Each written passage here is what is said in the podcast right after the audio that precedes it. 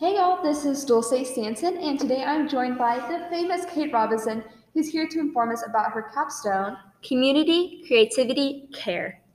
And you're listening to Final Thoughts. And this is episode seven of season two. So, my first question for you, Kate, is how did you decide what partner organization to use? I'm lucky enough to where I worked with them over the summer, and I have a further relationship with them because Trinity Terrace, a nonprofit retirement center in downtown Fort Worth, is where my grandparents live. And so I have a lot of inside connections, so to say, with that organization. What made you passionate about your project? So I was approached while working in volunteering in the memory care facility um, by the director of the wellness activities to create an art class. And they um, pitched it to me in the way that I would have a lot of like a lot of leeway on it. And so I was one passionate about having so much space to kind of move around and learn. But what really made me passionate was thinking about the people and the citizens and the residents who would really be taken care of with this art class program. And where do you see the project after you leave school? Do you think you're ever going to, you know, add on to it or? So I would really hope so. Um, I have a great bond with that um, organization. I have lots of people who, every time I visit, ask me how I'm doing, ask me where I'm going to college, and it doesn't get any easier every time they ask to answer them.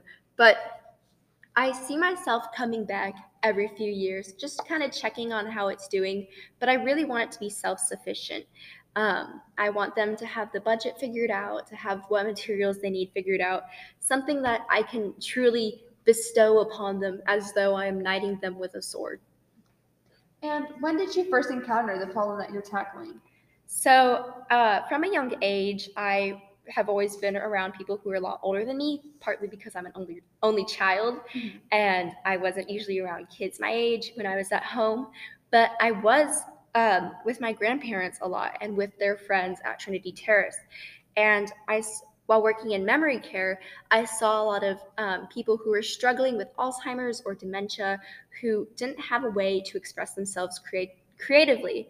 And I thought that memory care, assisted living, and independent living at Trinity Terrace are a great group of people who would love to learn about something new.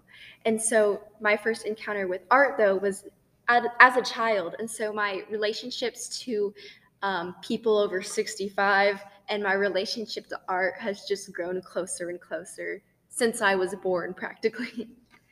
And how did you come up with your prototype? So, making an art class is a very material thing. No pun intended. Actually, yes, pun intended.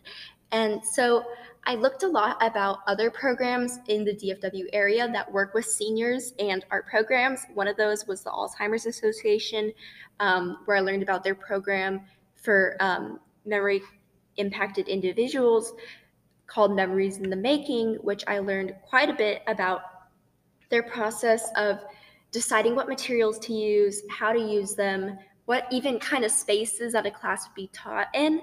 And so I had to take those into account for my prototype. But I can't make an entire art room for my mm-hmm. prototype. So I decided to take it the handbook route and make a document that could be passed on um, for each participant, for each person in charge, so they can have a general Bible, if you would say, for this project.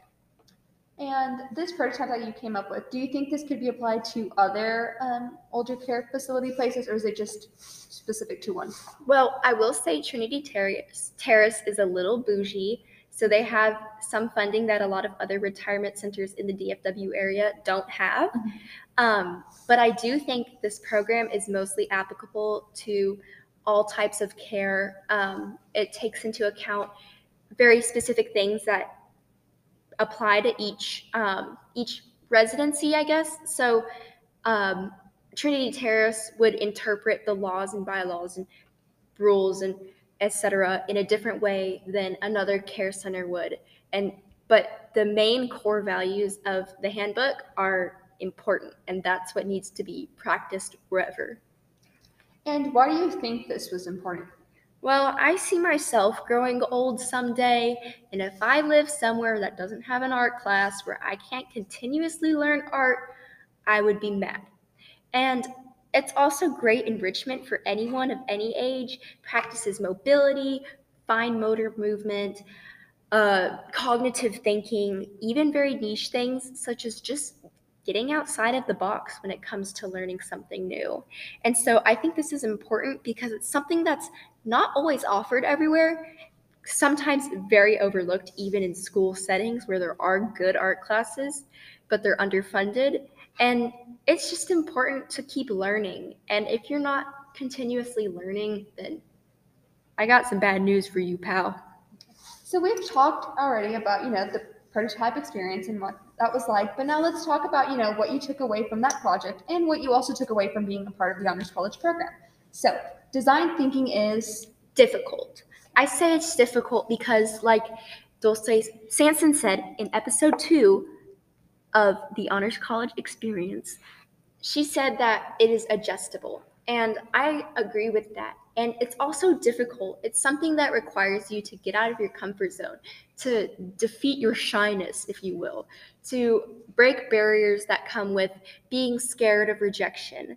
And that's why I say it's difficult because there's a lot of roadblocks that no one else puts up but yourself. Mm-hmm. And so, what I found difficult was just getting over things like being rejected from an organization, being rejected from wherever, and getting down to business. And like many things, you know, the Honors College, a lot of people have misconceptions about it. But what is something that you think people oftentimes get wrong about the classes in the Honors College program? I think that people get often wrong is that it's not worth anything. Um, I know that was something that I thought in the beginning is that it looks good on a transcript, but it doesn't look that good because no one knows what it is. But when you explain that you, in your junior year, wrote a thesis paper about something that you're passionate about and something you want to learn more about, that's when they start asking you questions like, why is this important to you? What will you do to further your education on this topic? And I think that also introduces you to a world of people that you can use for things like reference letters, references in your JHT, references just in life, because you're talking to experts who probably do have their own papers published.